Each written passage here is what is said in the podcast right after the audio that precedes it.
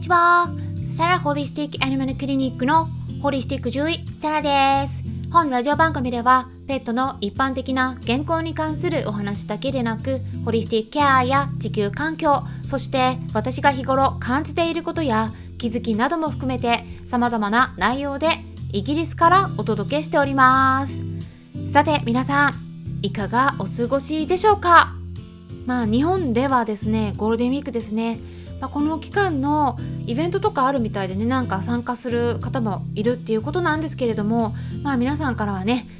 いろいろともしイベントに参加されましたらねあのお話いろいろお伺いできることを楽しみにしています。まあ私の方はですね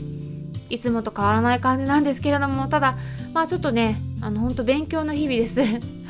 欧米の学会の方もねオンラインになっててでまだちょっと全部ね消化しきれていないのとあとはビザ関係とかもあるし、まあ、他のプロジェクトの依頼とかもね結構どさっとねいただいたりしてるのでちょっとバタバタしているところです。ということで本日はですねまあ一般の方はほとんど知らないちょっとした裏話をしていきます。まずですね私がいつもお伝えしていることをね最初にお話しします。重要なこと健康になるための秘訣って何でしょうか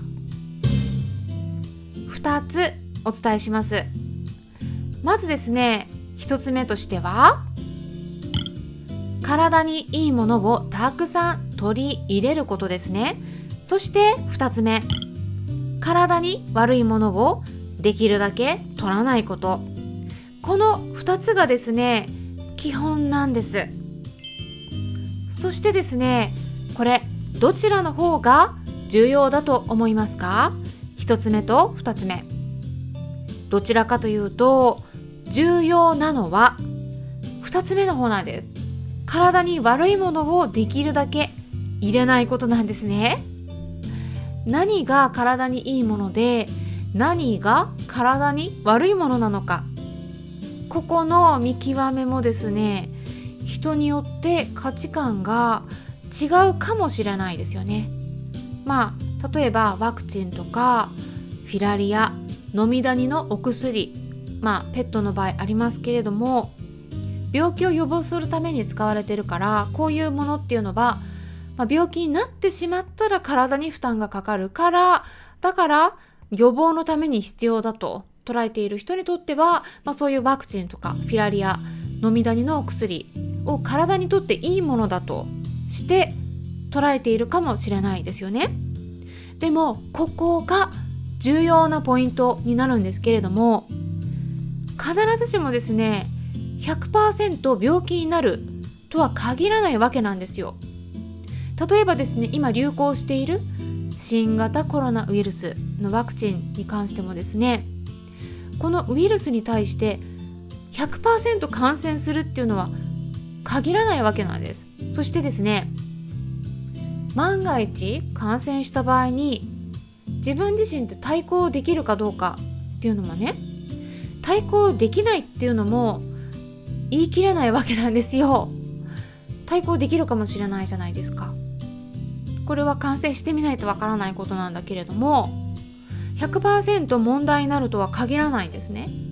フィラリアとか飲みダニのお薬に関してもですね実際にはお薬を一切ペットに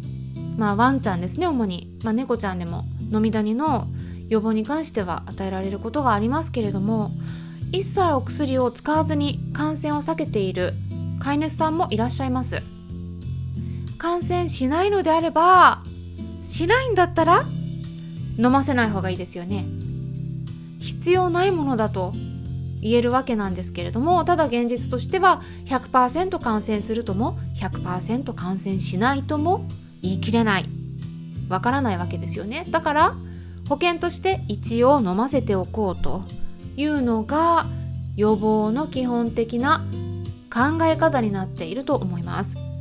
なのでね最初に結論をお伝えしてしまいますとまずですね今回のテーマではワクチンとかフィラリアそして飲みダニのお薬を使う場合は種類を選ぶことが重要なんですよっていうことなんですけれどもただですねもしも皆さんが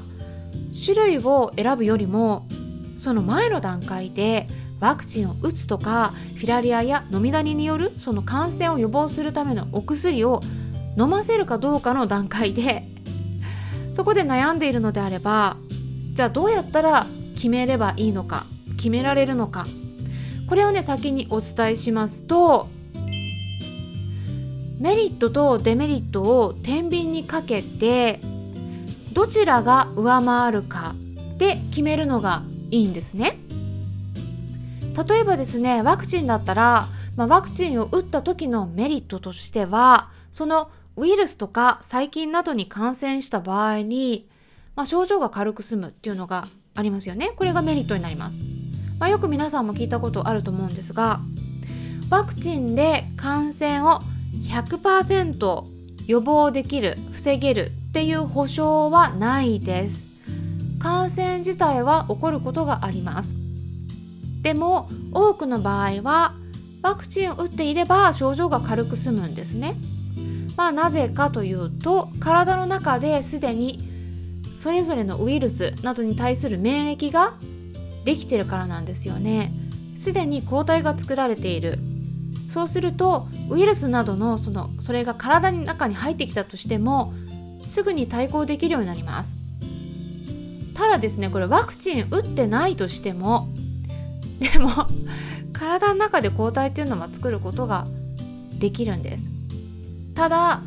ちょっとねその最初のね初動が遅れるっていうのはあります。ワクチン打ってた方が早いっていうのはあります。うん。だけど作れないわけではないんですよ。はい。でねまあそれがでもねあの早く早く、うん、抗体が作られてるか、まあ、早くねあの対抗できると。それがメリットになるんだけれどもただデメリットもありますよね。デメリットとしては副反応のリスクです。体にとって良くない症状が出る場合があるんですよね。で多くはワクチンの中に含まれている添加物に反応してしまうことが多いです、まあ、添加物とか防腐剤とかうん、そういうふうに言われてますけれども保存保存剤とか保存料とかね。え実はですね皆さんあんまり考えられてない方が多いと思うんですけれどもワクチンもですねほとんど生ものなんですね。だから保存させるために防腐剤とか添加物そういうのが絶対に必要なんです。それからですね場合によっては保存の目的以外にもですね免疫の反応をちょっと無理やりにでも起こさせるための特殊な物質を入れることがあってそれをアジュバントって呼ばれたりしています。で実はですねそういった物質が体の中に入ることでアレルギー反応を起こすだけではなくて炎症の引き金になることがあるんですね。ワクチン接種した場合その場所打った場所の皮膚の病理組織そのね写真もね私見たことあるんですけれどもやっぱりですね打った場所に炎症が起きたりするんですよ。で顕微鏡で見るとその炎症が起きている時に集まってくる細胞がうじゃうじゃいるんです。でそれで皮膚が硬くなったり、まあ、そこから炎症が収まればいいんだけど収まらないもしくは免疫の状態がね異常に活発になりすぎてしまったりとか異常な細胞が増えすぎたりとかすることでがん細胞が生まれるもしくは免疫の逆の別な病気になってしまう。そういうことがあります。でそれでがん細胞がどんどんね増えて大きくなってしこりまあ言ってみれば腫瘍です。腫瘍とかがんとか、まあ、そういう肉腫って呼ばれるようなものとかそういうのができてしまうことがあります。だからですねよく打った場所痛いとかいう話ありますけれどもそれってね単純に針を刺したからだけではなくて 反応を起こしてるんですね。うん、液体を入れてるわけなのでそこで反応を起こしてるんですね。で時間が経てばねそういう急激な痛みは一旦落ち着くんだけれどもただ時間が経過してからねやっぱりその影響が体に現れてくる場合があります。症状が出てしまってるのをねそれワンちゃん猫ちゃんとかで私は見てるんですね。ということでワクチンとかお薬によって体にとってねあまり好ましくないようなそういう反応が起きることがあるんだけれどもただこれって実はそれぞれのワクチンとかお薬の種類によって起こりやすさっていうのがねやっぱり違うんですね。なぜかっていうと成分が違うからなんです。でこれねワクチンに限らずフィラリアでも飲みダニのお薬であったとしても成分で全然ね起こる反応が変わってくるので是非ですね皆さん成分チェックしてみてください。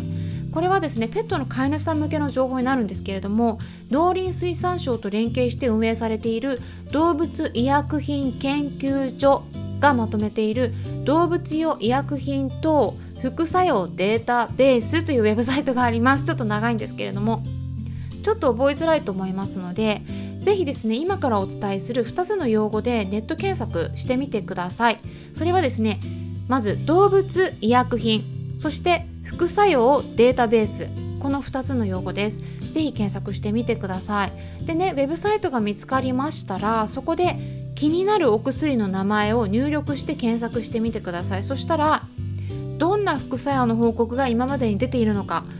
全部チェックすることできます。ぜひですね見てみてください。でねこの辺はねオンラインセミナー開催していきたいと思いますからもしね興味のある方いらっしゃったらちょっとまだ日程決まってないんですけれどもぜひですねそちらのセミナーを受けていただければと思います。えちょっと今回ねあんまりざっくりとしたことしか言えなかったんですけどもっと詳しくお話ししていきます、え今後もぜひ参考にしてみてください。ホリスティック獣医サラでした。